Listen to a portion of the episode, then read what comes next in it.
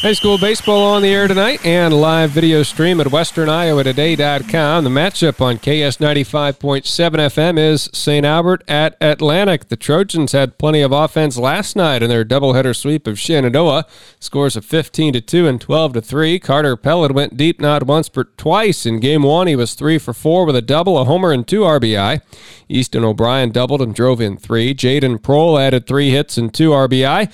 And Wyatt Redenbaugh pitched a three and a third inning, struck out seven, allowing one earned run on four hits and one walk. Nolan Waters, a scoreless inning in two thirds with uh, one hit, no walks, and one strikeout. In game two, Pellet with a homer and three RBI. Tanner O'Brien had a double and drove in three. Jackson McLaren, two for four with a double. Wyatt Redenbaugh, Jaden Prohl, and Garrett McLaren all had multi hit games. Prohl, the winning pitcher, four and two thirds innings, gave up three hits, two walks, and one earned run. Garrett McLaren struck out six batters in two and a third scoreless innings with two hits and one walk given up. Harlan took two from Glenwood and a 7 to 3 final, along with a high scoring 19 12 Cyclone win. In the 7 3 contest, Joey Mosier, 2 for 4 with a double, a homer, and 4 RBI. One hit apiece for Stephen Linen, Kale Goshorn, and Luke Musich, while Alex Monson scattered seven hits in the complete game with eight strikeouts. He walked two and gave up two earned runs. 30 total hits in the 19 12 Harlan win. Three of them came from Cade Sears, as well as uh, Hayden Soma and Quinn Custers finishing with three hits apiece. Two hit games for Joey Mosier, Alex Monson, Tegan Kasperbauer. Stephen Linen and Austin Schumacher. Schumacher hit two doubles. Cade Tickner pitched a complete game shutout with eight strikeouts as Cam blanked AR-WE-VA 10 0. Two hits and one walk given up by Tickner.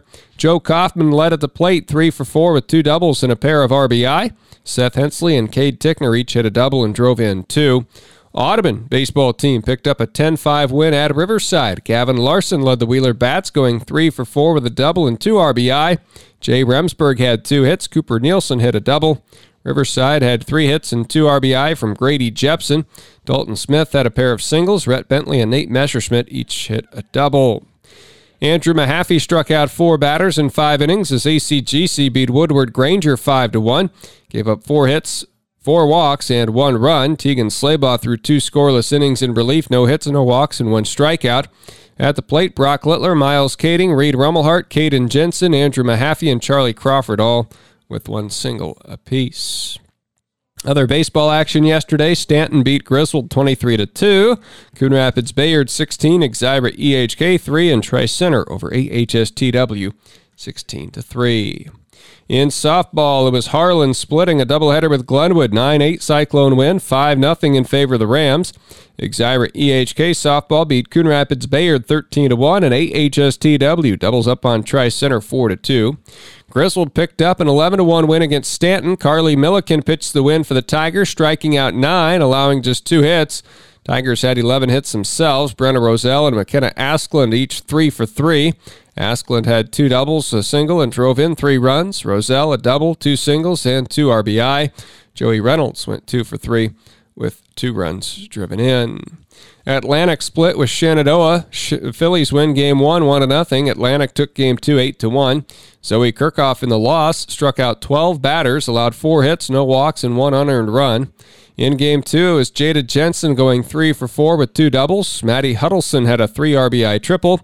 Riley Wood a double and scored and drove in two runs. Wood pitched the victory, striking out nine, allowing one unearned run on one walk and two hits. And the games we had on KSOM last night and a live video stream at westerniowatoday.com saw Audubon beat Riverside 14 to 1. And Riverside come back in the nightcap and win 6 to 5. In game one, it was eight first inning walks that helped Audubon get out to a 9 0 advantage. Victoria Asmus had a two run single in the opening frame. Kylie Hartle had an RBI hit, and Addie Hooker brought in a run on a bases loaded walk. Wheeler sent 14 to the plate in the first. He led 9 to nothing, then 10 to nothing after a run in the second, and added four runs in the third inning.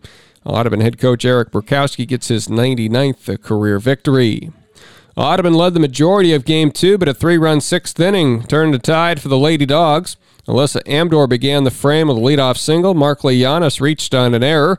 Bailey Richardson posted an RBI hit, and Mika Welch brought in a run on a groundout. Another run scored on a wild pitch, turning a 4 3 deficit for Riverside into a 6 4 Lady Dog advantage.